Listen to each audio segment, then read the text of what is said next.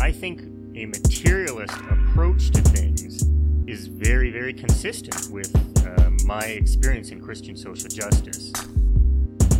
I feel like the the deeper I get into anarchist practice, the deeper my faith is getting at the same time. I would hope that you know securing means of life for all would be something all people of faith would say, "Oh yes, that's at the basis of what we believe." Those who are most marginalized know the most about the true, the good, and the beautiful. To me, it's less that I think building class solidarity is a bad thing, as much as it seems like if you don't attend to things like anti-black racism, um, that's always going to get in the way of building class solidarity. Actually, and when you go back, you find that a lot of uh, revolutionary grassroots participatory movements, the, the precursors to what you could call um, the barrio assemblies and these like you know grassroots neighborhood organizations, a lot of these were sponsored by the church. What does it mean to say that the Christian tradition is internally contradictory and there are antagonisms there and you're always uh, being faithful to some aspects and betraying other aspects. Welcome to the Magnificast, a podcast about Christianity and leftist politics. I'm Matt Bernico, your co-host. I'm Dean Detloff, also your co-host. That's right. We're not doing any jokes this week. We're just doing the introduction. I guess I blew it though. That was kind of a joke in itself. Oh boy.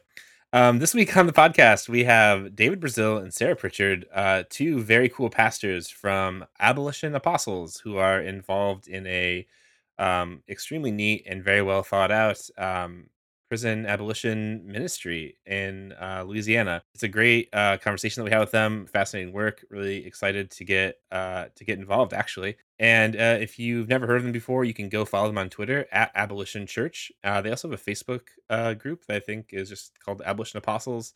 So um, go ahead and do those things. But but first, before you do, listen to our fantastic episode with them.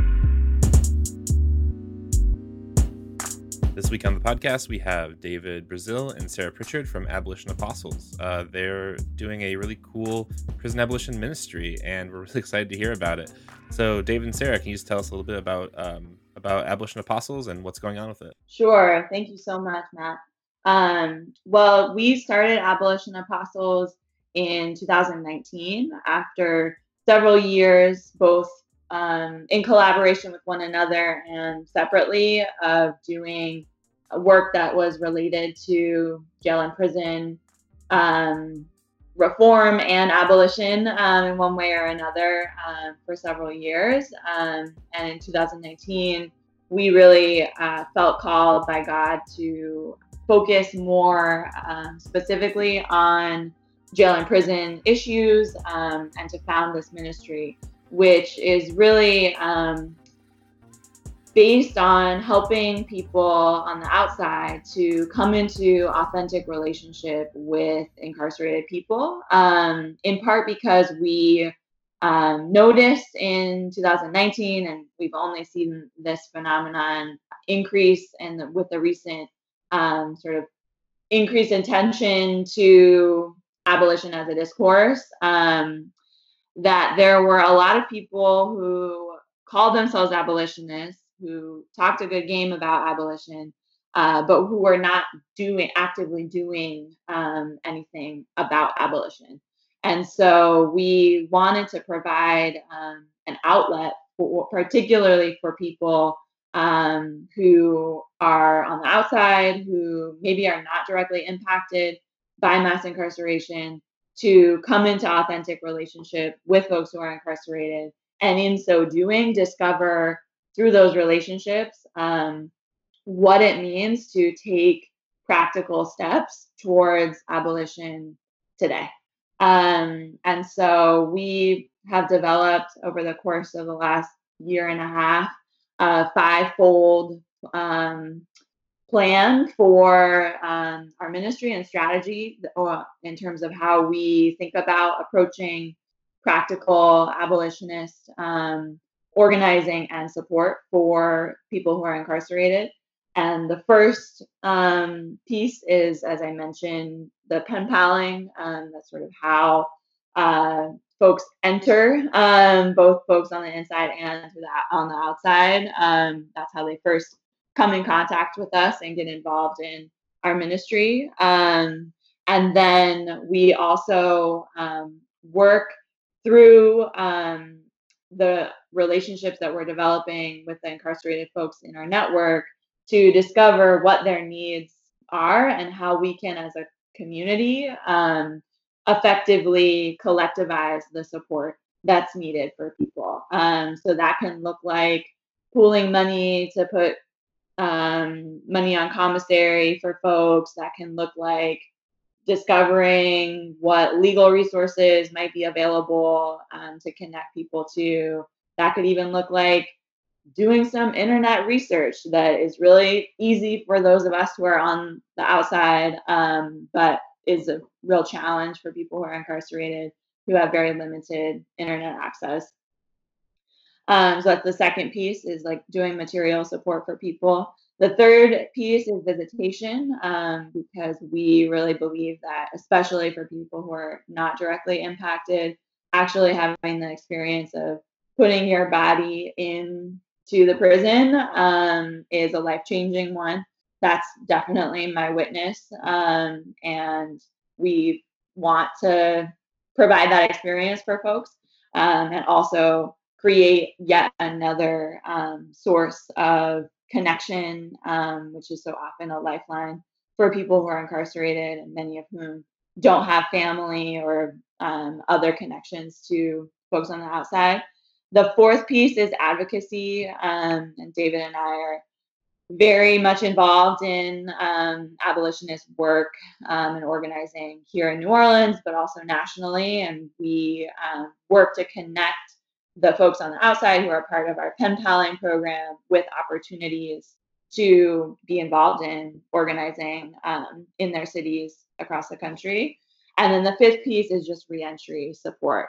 Um, and so we're actually launching a program that we're calling Reset, um, that stands for Reentry uh, Support Experience Teams. That's based on a couple of different models, um, but is essentially an accompaniment team for people who are reentering from incarceration um, to help them do the practical uh, life stuff that uh, many of us take for granted, um, but that is often a barrier um, for people who have a criminal conviction. Um, and so that's the fivefold strategy that we um, that we approach this work with um, and that we've developed over the course of the last year. Um, that really is all about how do we start building abolition today um, and not uh, waiting for the you know, great and glorious time when um, we're gonna burn down all the prison walls.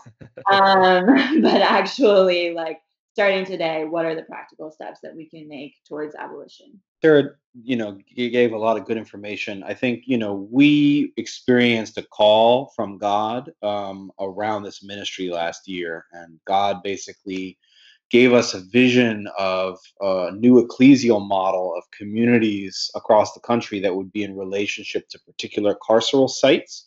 Um, and we had no idea how this was going to happen because we had uh, lives in Oakland, we had a church, um, and a lot of roots there. Uh, and we didn't really understand how this uh, this was going to happen. But um, God sort of took away a lot of what uh, our life had looked like in Oakland, um, and made space uh, for this work and led us also to New Orleans, which is the incarceration capital of the world.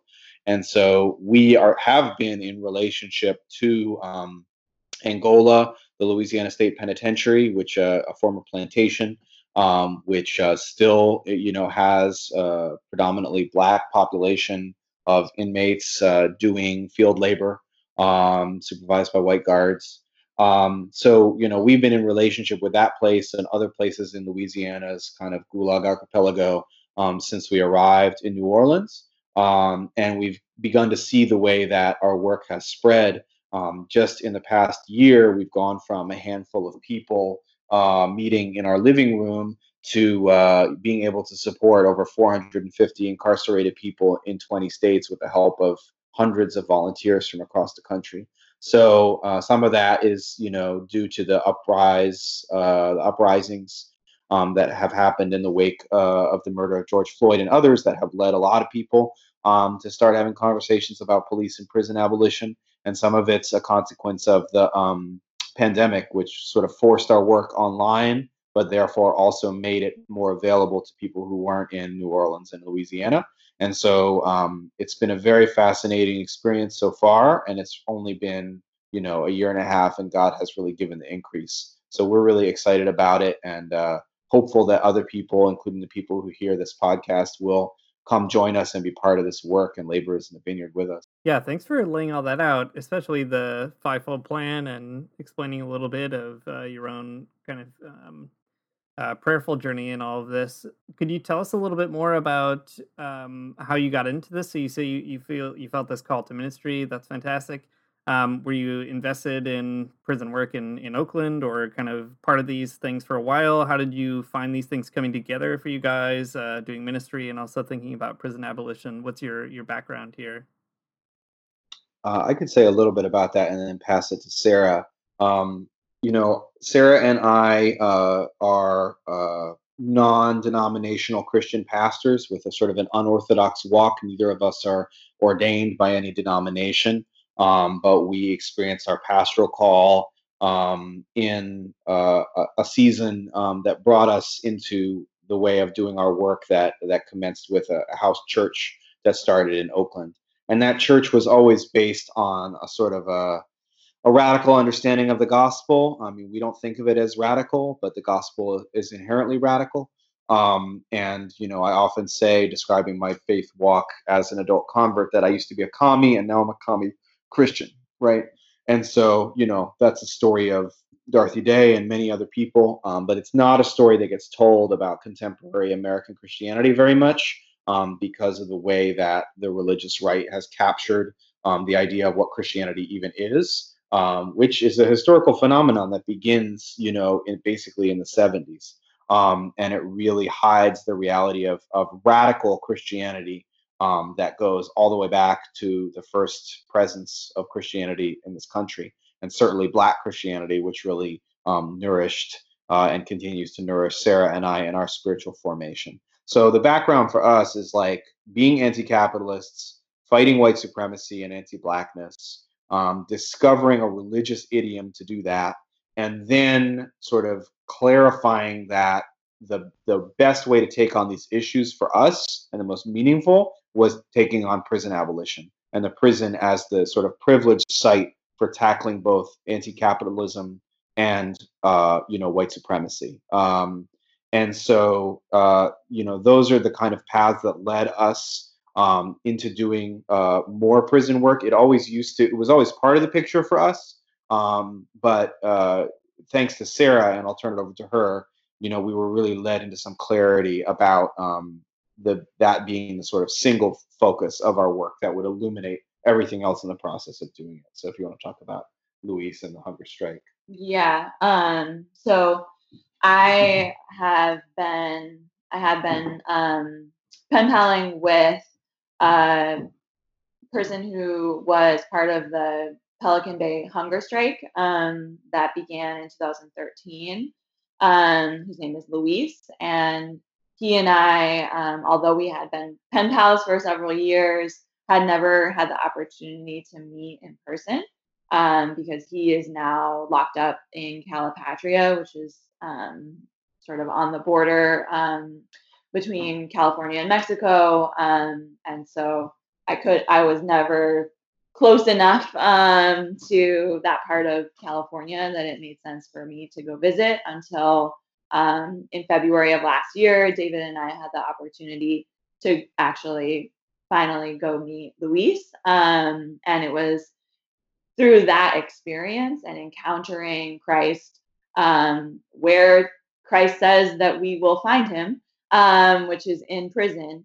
Um, and encountering Christ not only um, in the person of Luis um, and uh, in other prisoners, but also um, in our interactions with family and friends um, who were visiting other folks who were inside. Really, that whole experience uh, is a piece of how we got, how we arrived at um, the call to really focus our work so much on jail and prison. Um, and it was on that trip to visit Luis that we actually received the vision um, from God that David spoke to around new ecclesial um, communities that are in relationship to carceral sites. Yeah, and Sarah, you know, of course, alludes to the you know very familiar passages in Matthew 25 about the sheep and the goats, and I think especially for social justice Christians uh, on the progressive to radical um, you know uh, spectrum, this scripture can become overfamiliar to the point of cliche and deadness. But the reality is, you know, just as the Sermon on the Mount demands to be taken literally, Matthew 25 demands to be taken literally. And Christ says, This is where you're going to find me. You're going to find me um, in prison. You're going to find me among those who are hungry, among those who are not clothed. Um, and so, you know, this is what the Catholic workers call the, doing the corporal works of mercy, right? Um, meeting the needs of those people. But also, if we are seeking to be disciples uh, and in the path of discipleship um, and looking at the cost of discipleship, as, as Dietrich Bonhoeffer says, then we need to understand, as Bonhoeffer further says, that uh, Christianity is not a religion, it's a discipleship, which means that you get up and go um, like uh, the people at the tax table you know? And so we you know know that our own discipleship requires us to go where christ is to follow where christ is. And an, an important part of our clarity in, in 2019 is also that we discovered more and more that the predominantly white and progressive to radical um, uh, christian spaces that we found ourselves in um, were not uh, bringing the tools of discipleship uh, in a way that we found authentic, um, and therefore we're becoming vitiated as as sites of um, of discipleship and of religious practice, and they're also therefore of accountability to the least of these. So that was a really eye opening um, experience for us, and one that we're still kind of reckoning with um, and thinking about. But you know, we were convicted, um, and we want to sh- and basically share that conviction with other people to say that you know just mastering a discourse, whether it's about abolition or anti-racism uh, or anything else, ca- capitalism doesn't mean anything. Um, not all those who say "Lord, Lord," right? So, and and everybody likes to quote James, "And faith without works is dead." So we have to be looking to, you know, what does it mean not only to uh, believe these things and not only be able to speak these things, be, be not just speakers of the word, but doers of them because the last thing the world needs is Twitter abolitionists, right? So we need to be continually transforming ourselves in order to really bring abolition into the world. Yeah, that's a great story. I appreciate you sharing that with us, Sarah. Something that you'd mentioned uh, a few times in in uh, you know part of your story, how you got to prison abolition, um, was about writing letters and sharing a pen pal relationship. I think that's a really um, really cool thing. I don't know to say about that. It's cool. I don't know. um, I, I guess could could you maybe speak to that a little bit? I mean, I know that uh, the pen pal relationships are a big part of uh, it, you know they're in the fivefold strategy that you all have, and it seems like it's a part of like you know really what you do. And I, I think it'd be interesting for for our listeners to kind of hear what what that's all about. Um, you know, how is that connected to abolition overall? Um, and then um, m- maybe if like a, a good story or something kind of meaningful sticks out to you about a pen pal, you could share that with us too.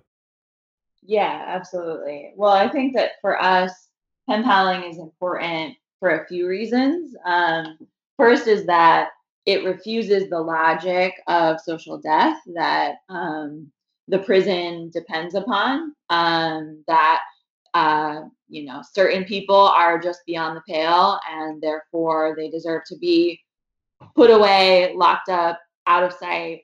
Um, we don't think about them um, unless we know someone or our families are directly impacted, right?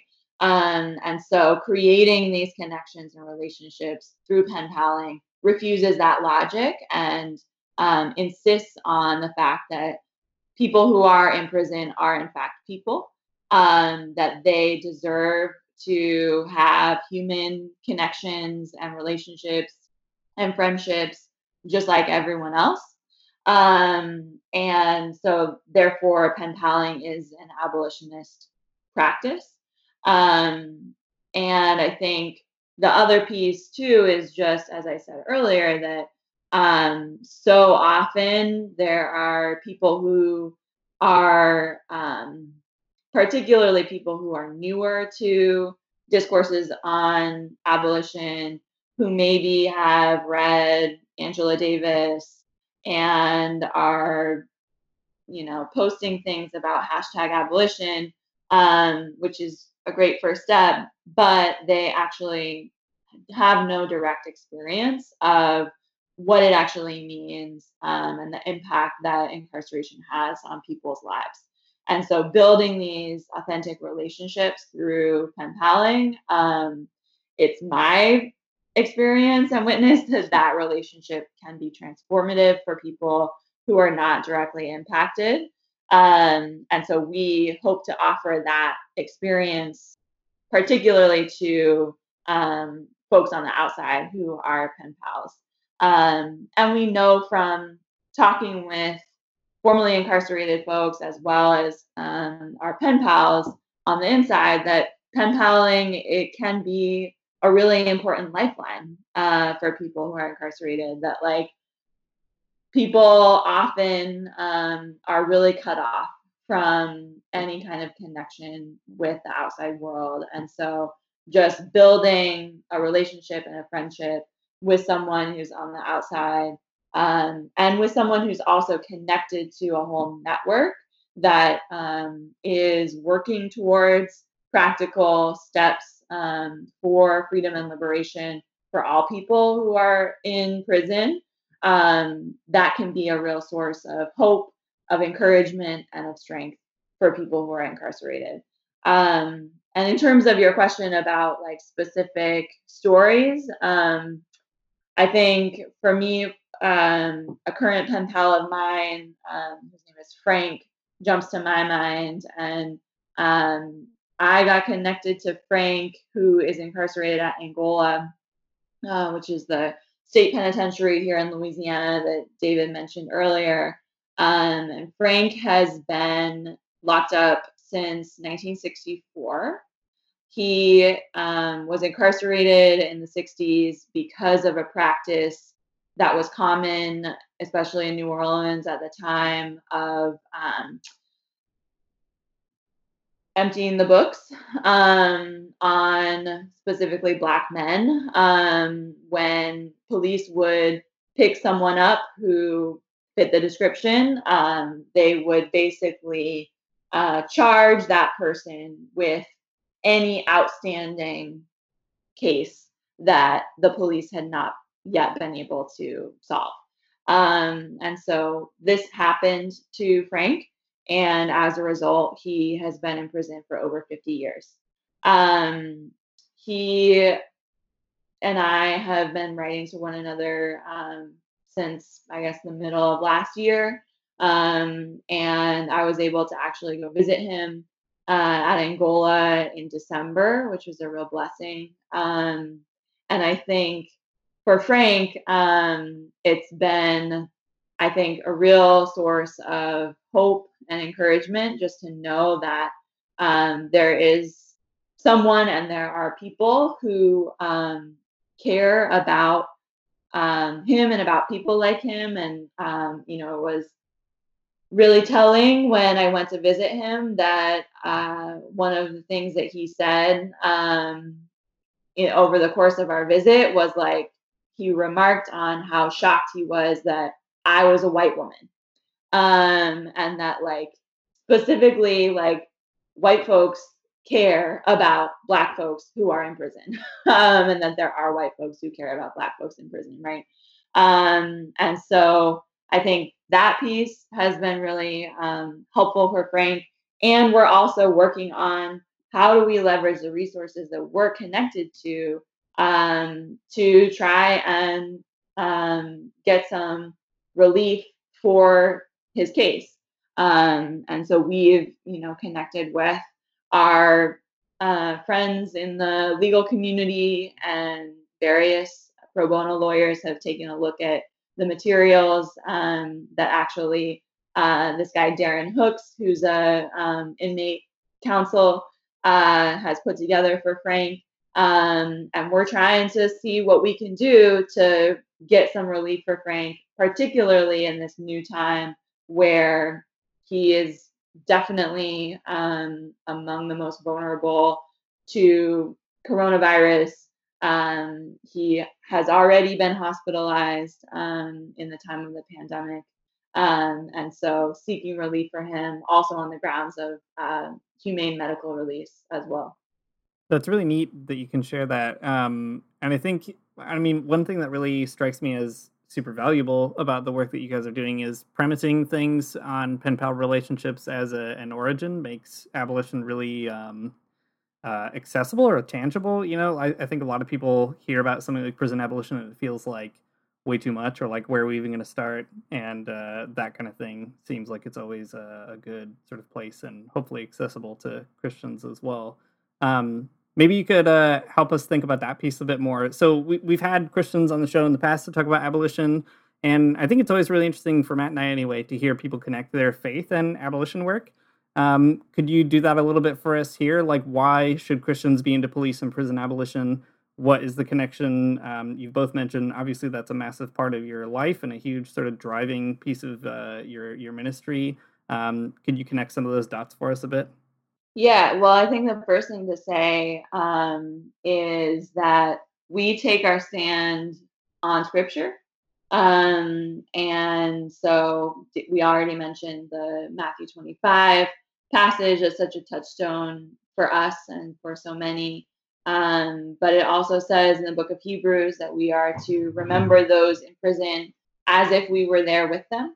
Um, and not to mention the multiple letters of Paul, uh, where he literally says that he is in chains for the gospel. Um, and the number of times in um, both the gospel and the gospels and um, the book of Acts where God's people are actually found in prison.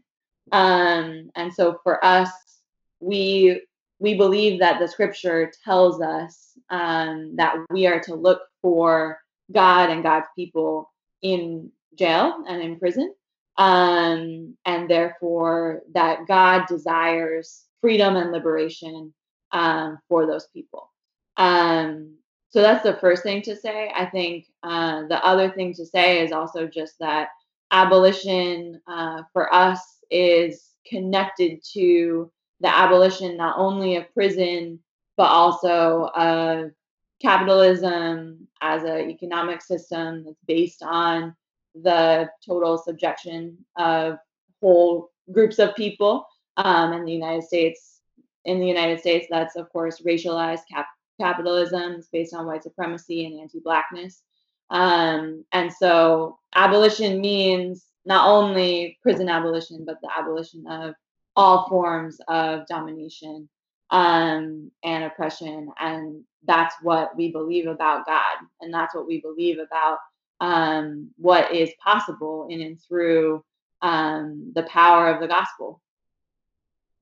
Yeah, I guess I would add, you know, the Black liberation theologian James Cone says that the, the single overarching theme of the scripture from Genesis to Revelation is liberation. Um, and, you know, we stand with Cone on that, and we believe that the God disclosed in the scripture is a God of liberation, um, the God that frees the Israelites in Exodus, um, which was the favorite book of the Bible of Nat Turner um, the God who prophesies uh, redemption from Babylon in the book of Isaiah and in the many um, prophetic books where it speaks about liberation of the captives, um, and on to Christ in Luke 4, quoting Isaiah and uh, talking about um, letting the captives go free, and uh, indeed elsewhere in the scripture about uh, leading captivity itself captive. So the truth is that um, this connects the idea that this would be alien to Christians speaks to a much deeper issue, which is, uh, you know, what we call the imperial heresy, which is to say the, as Martin Luther said, the Babylonian captivity of the church, um, and the way that um, the scripture and the tradition that are so precious have been repeatedly buried under um, a lot of uh, dreck, ultimately, uh, and uh, a lot of what uh, uh, Bishop Barber calls a slaveholder religion um, not just in America, but going all the way back to Constantine and the you know the adaptation of uh, of Christianity by the empire. Um, so these are the kind of deeper issues that have informed Sarah and I's theological and church work for many years, uh, starting with our church in Oakland and now continuing with our church um, in New Orleans uh, called Apostles Fellowship. And a lot of our work is essentially just exegeting scripture uh, from a liberation perspective, uh, often for the healing purposes for people, younger people who have, uh, you know, been harmed by church trauma, especially queer and trans people. Um, but a lot of people have been driven out of church by reactionary and conservative, um, you know, ideas. And so, you know, for us, uh, the last thing I guess to say about abolition is that from a strictly, you know, I would say conservative in quotes sense, meaning founded on the scripture, God is about abolition and Jesus is about abolition because God through Christ abolishes sin and abolishes death. And this is just this is straight up Paul, you know, and the Pauline tradition that runs through Augustine on up. And uh, you know, those things are destroyed. And so abolition is just another way of saying that the principalities and the powers that Paul talks about in Ephesians 6 are destroyed by what Christ does on the cross, and that's abolition.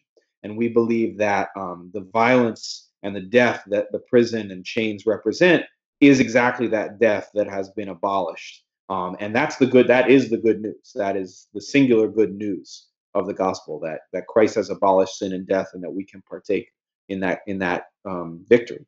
Yeah, sounds like good news to me. Um, yeah, I mean that really resonates with us. I think for sure. Um, uh, what what you're saying, I think makes a lot of sense. You know, the the Christian part of it, I think, is always really fascinating for Dean and I. But I guess um, the the part that I always have to keep coming back to and reminding myself of is that abolition is also big, like bigger than Christianity in in the sense that not all abolitionists are Christian. I guess that's what I'm trying to say. Some people are not motivated by that, and that's fine.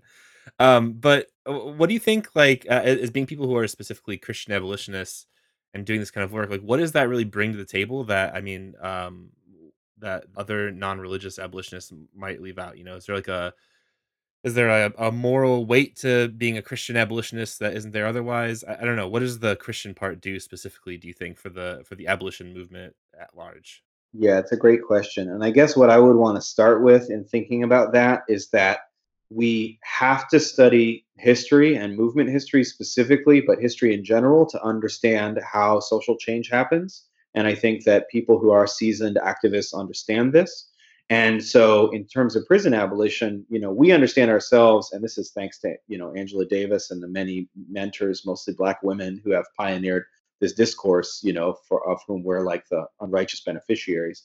That um, that prison abolition movement is uh, is an unbroken chain from the abolition uh, movement of the 19th century that um, that fought against slavery.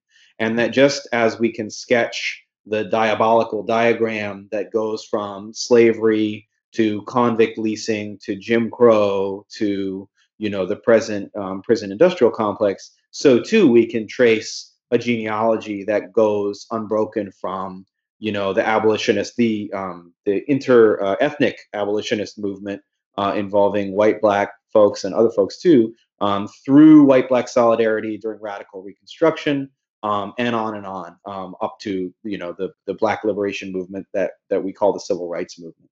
But if you study that history, right, what is the red thread? The red thread is that almost everybody involved in that work is a Christian, right? Whether they're white or black or other ethnicities. You know, John Brown was a Christian. Harriet Tubman was a Christian. Nat Turner was a Christian. William Lloyd Garrison was a Christian. And I'm not just talking like Bible going, everybody in the 19th century was a Christian.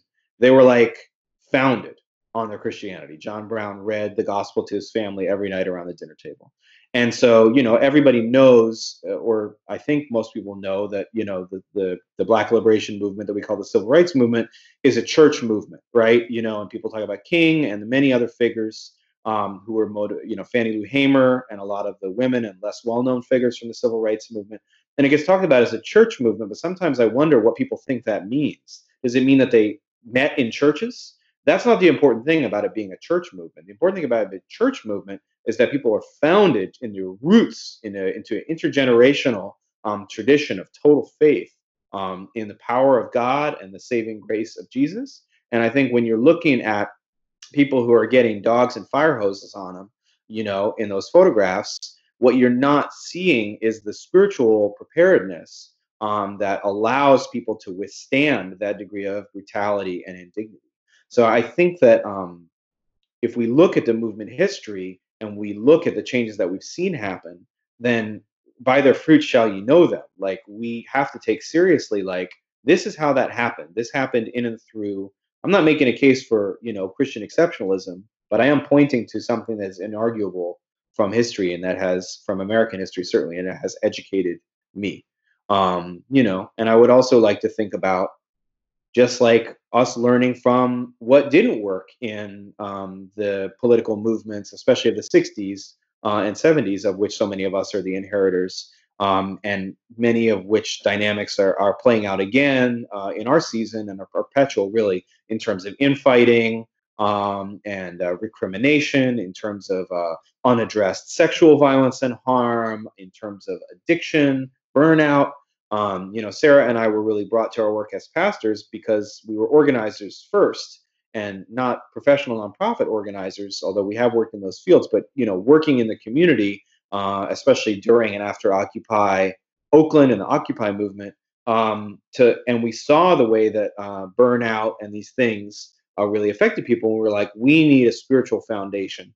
Uh, we need to help be part of creating the spiritual foundation for the movements of our time, which has remained our work for like the past decade. And we view this as part of that because this is a very, very hard time, as we all know. But it's only, in all likelihood, only going to get worse. And we don't really have the op- option and the luxury um, to burn out because we need everybody um, that we can field for this particular spiritual battle. So um, those are, I guess, some of my reflections. Sarah, do you want to share anything? Yeah, I mean, I think that uh, what David was pointing to, particularly at the end, is definitely part of my thinking around the unique um, place of Christian belief in the struggle for abolition, uh, in that we like to say that abolition begins in the heart, um, and that something that I um, struggle with um, in many uh, secular radical spaces uh, is an inability to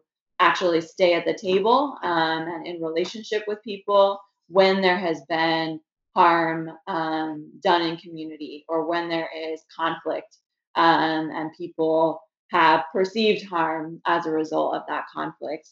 Um, and that's a big part of, as David said, why we started to do our church work because we we realized that um, first of all, people need spiritual foundation and formation in general um, if we're gonna do this work.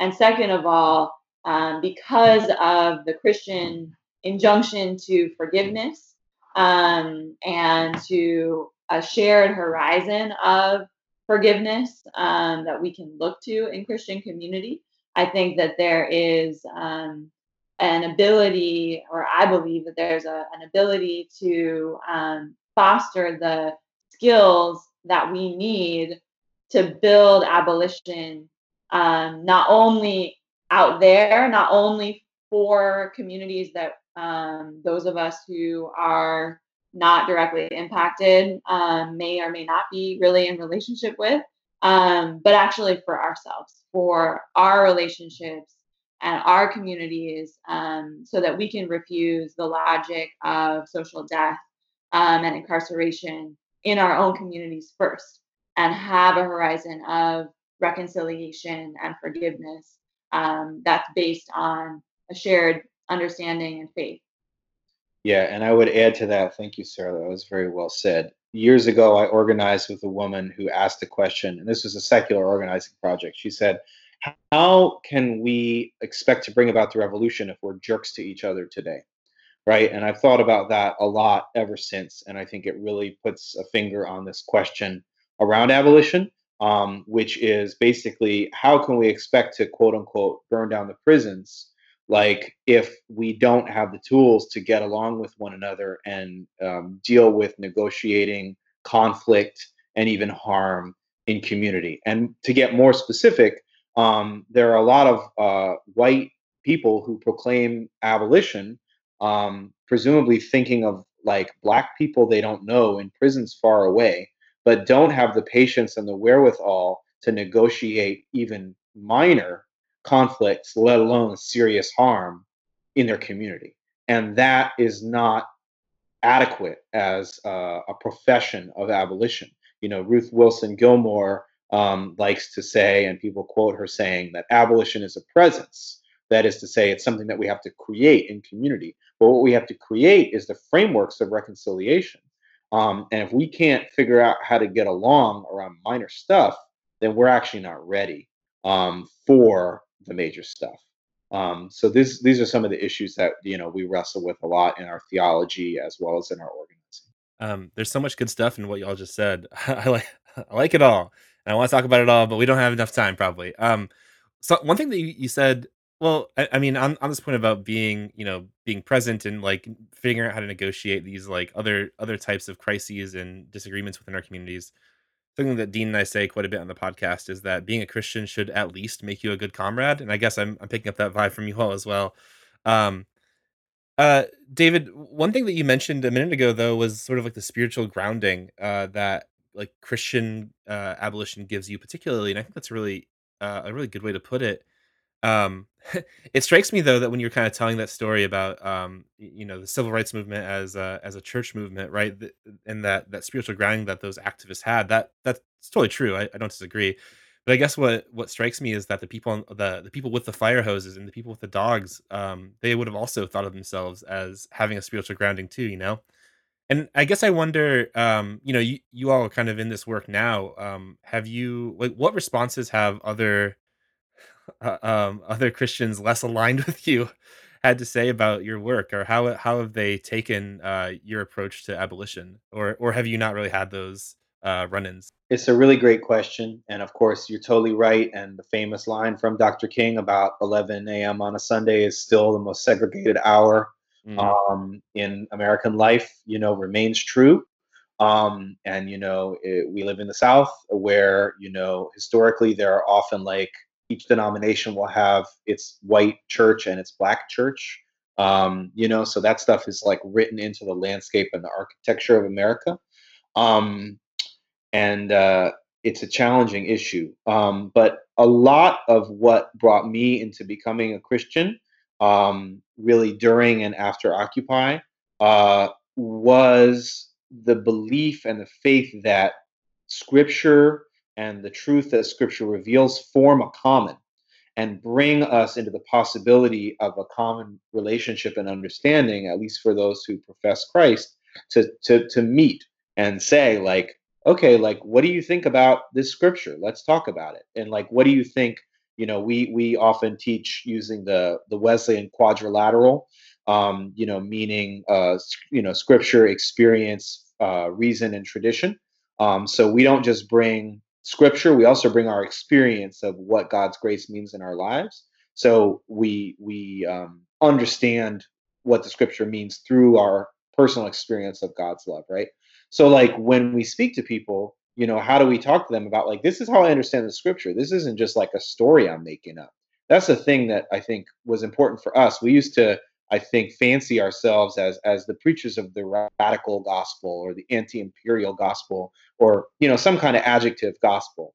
And there is no radical or anti-imperial gospel. There's just the gospel, which is more radical and more anti-imperial than anything humans could ever make. And that's why we have gotten a little more precise terminologically about what we characterize as the imperial heresy. And I would say that the people sicking the dogs were benefiting or you know were indoctrinated by that you know slaveholder religion and uh, an imperial heresy you know that we mentioned that you know we don't have time enough to tease out but goes all the way back as i said to constantine.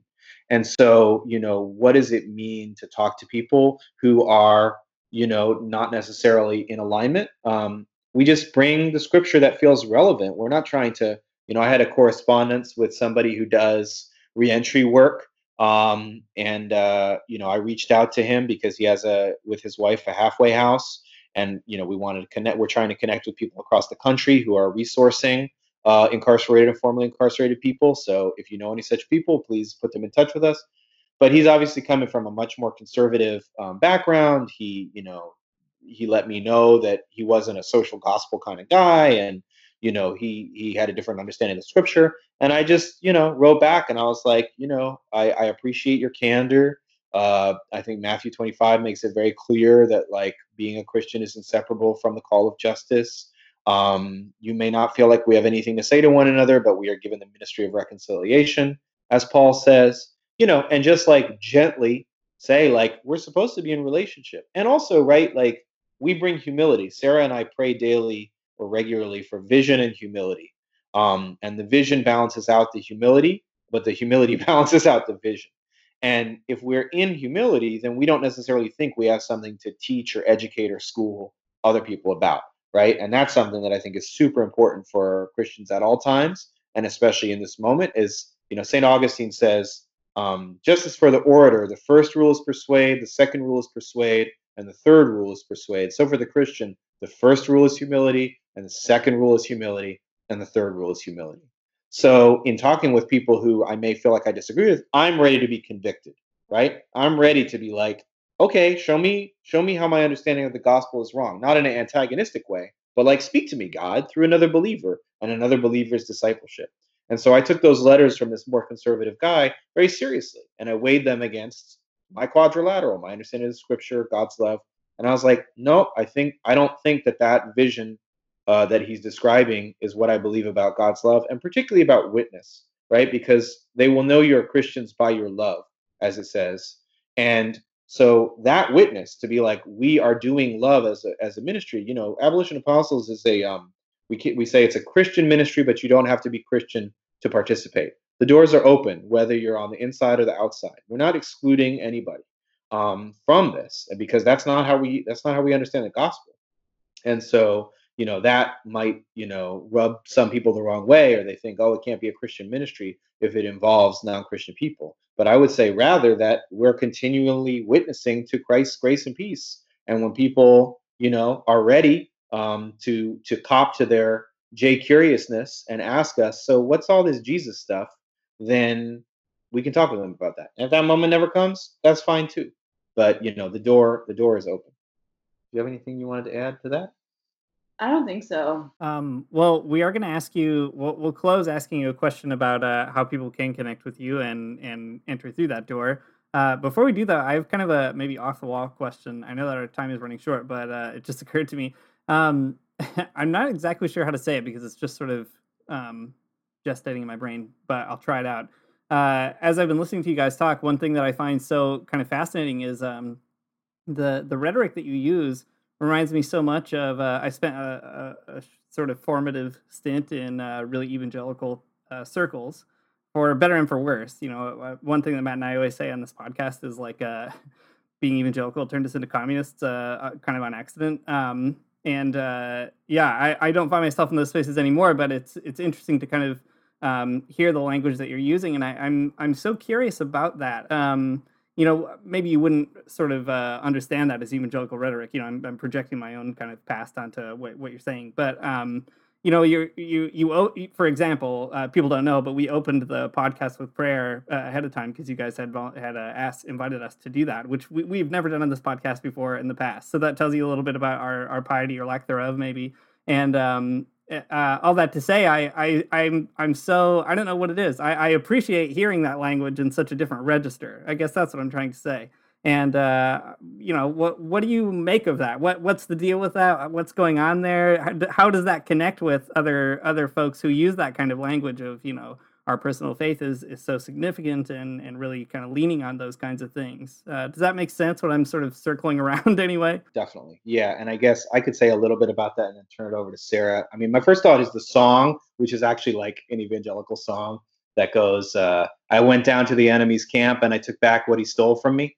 You know what I mean? Like the devil can't have it, you know. And like um, forms of Christianity that are rigid, that are anti-life that are homophobic, that are racist and white supremacists, they can't have the gospel. It's too precious to let them have. And this is, again, what we talk about in terms of the imperial heresy. Constantine can't have it, the Roman army can't have it. You know, so that's like in my heart, the first thing to say is that it's too important. Um, it's what God gave us. And like, as with all good gifts, humans screw it up, right? Like with the creation and everything else. Um, but Christ redeems it um, and redeems us from sin.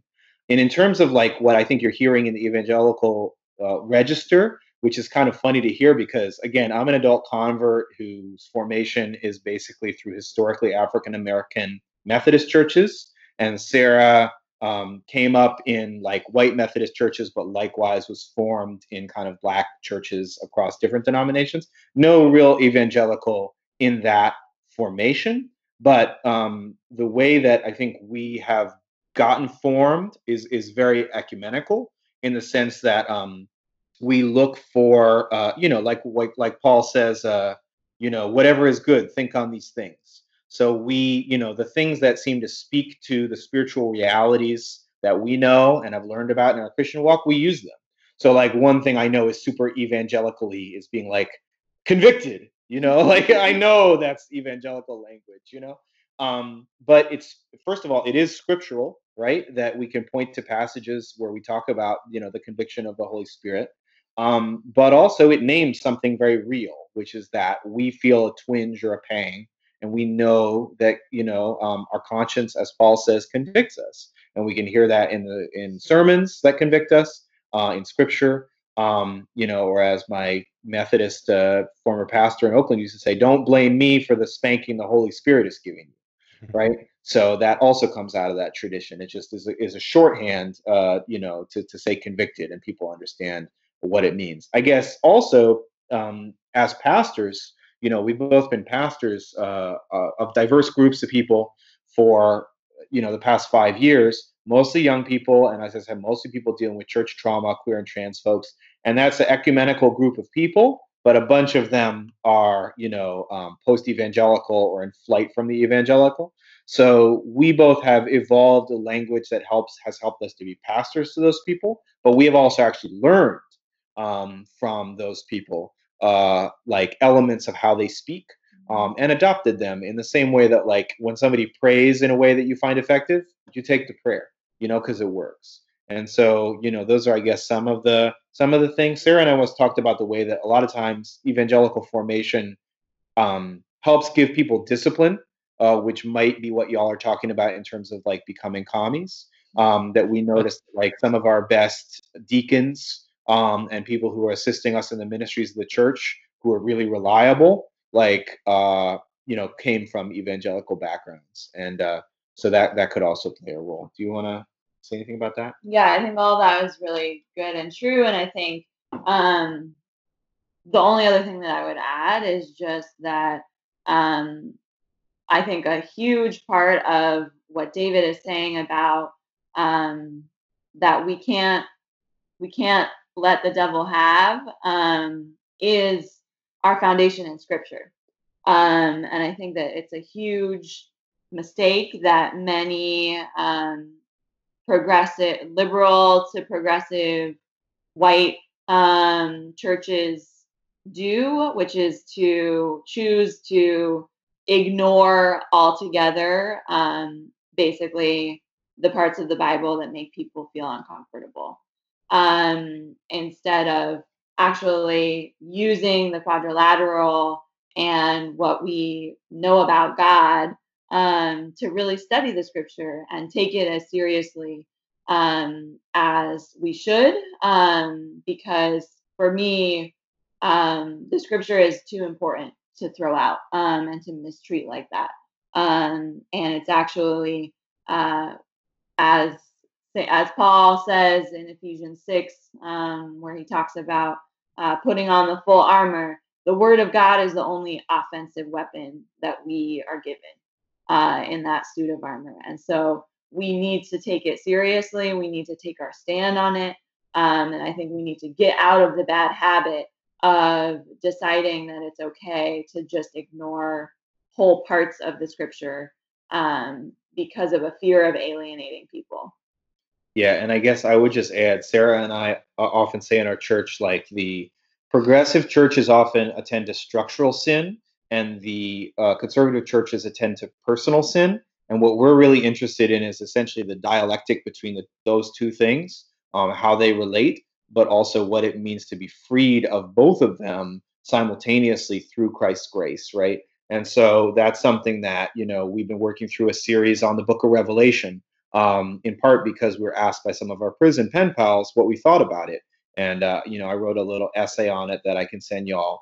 Um, but uh, it's been instructive to look at some of the challenging stuff in Revelation and be like, oh, this is about the death of the empire and also about the death of the empire in our hearts. So, in fact, it could not be more relevant to, you know, the sort of struggle for the destruction of white supremacy in 2020. And I think, you know, another thing that, you know, uh, we probably alluded to is that, you know, evangelical foundation in scripture is really strong. And that's also been a blessing in our congregants. And it's probably also, you know, something that you're hearing. Although, really, for us, it comes more from like Black church and the way that, you know, the scripture is just in people's mouths. But I know there's like a different version of that that is that is real in even in like white evangelical communities. But and and that's not wrong that's good you know and people should know the scripture should know paul and, and and the ins and outs of the theology. But the most important thing to say is that it's not spiritual uh, or it's not only spiritual. It is spiritual but it's also social and those two things are in that interpenetrating dialectic. And when we spiritualize the gospel and make it about things that aren't in the world um, that's one of the major moves of a, a sort of an imperial um, theology, right? And it's about our personal piety and our righteousness and our savedness rather than all of the places in scripture where we're enjoined to justice, mercy, caring for the widow, the stranger, the child, the person in prison, um, and all these things. So um, I just wanted to share that as well. Yeah, I really appreciate you guys sharing that that larger story about um yeah, I mean your spiritual formation and where all that's coming from. That's um helpful to know as part of the story of um, abolition apostles. Um, well, maybe now uh, we can ask you the the real big question uh, for the folks that are listening. Uh, how can they get involved? Like, how could they uh, get a, a a a pen pal or something? How would um, how'd they go about doing that?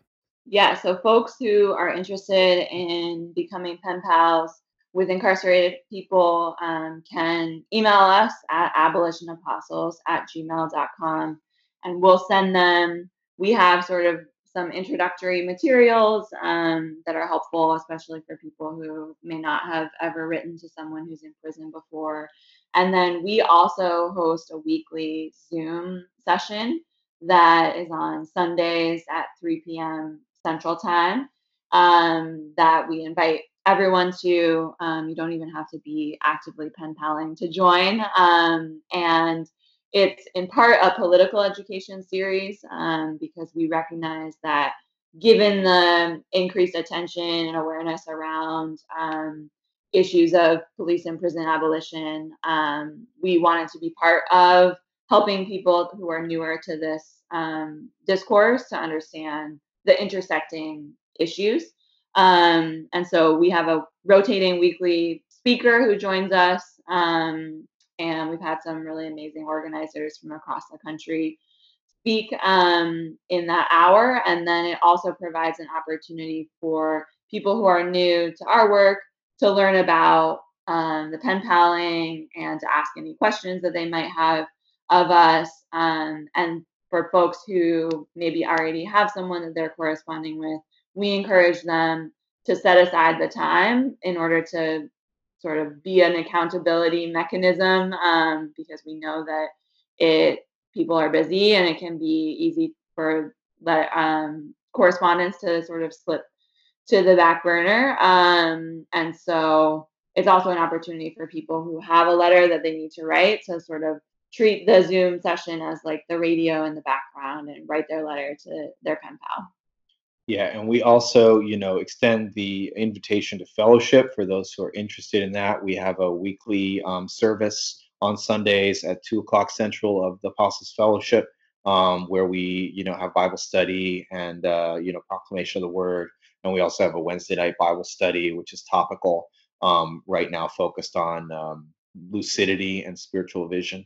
Um, so, you know, that's a context if you're interested in some of what we've been talking about around sort of uh, liberation Bible study and anti imperial theology. It's a space to see, you know, how that really gets worked out in relationship, you know, with the text of the Bible. Uh, we're also collaborating with the Study and Struggle Initiative, um, which is studyandstruggle.com, which is like a national um, politi- abolitionist political education uh, project that's based in Mississippi. And so uh, it's offering a great curriculum that's an introduction to abolition. So if you want to connect with that, again, you can write to us at abolitionapostles at gmail. And we're also going to launch uh, for Christian abolitionists and those who would like, you know, fellow travelers. We're going to have a reading group starting in September for um, Eric Griffith's book, The Fall of the Prison Biblical Perspectives on Prison Abolition.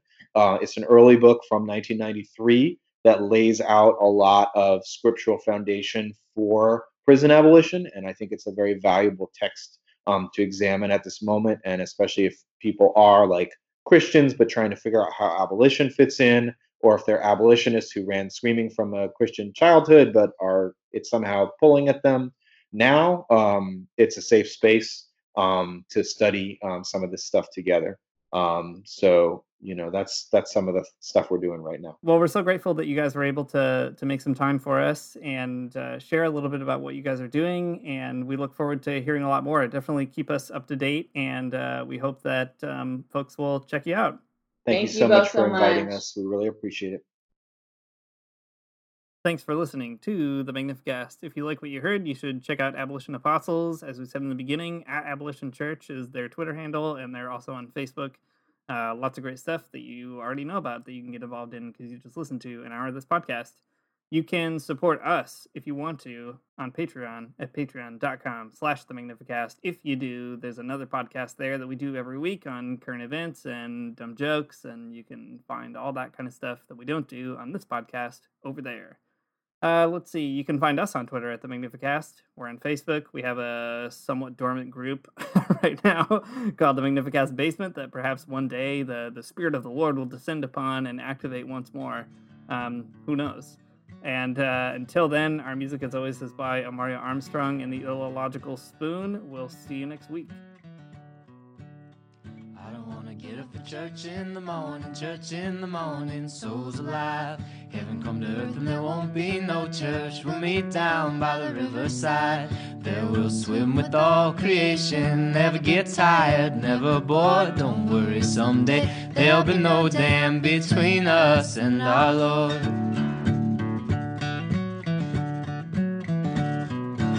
Jackson, keep your hoods up. Keep your hoods up and you stay up late. In Jackson, you keep your hoods up. Well, you keep your hoods up and you stay up late. Oh, don't mind a cold night, but might mind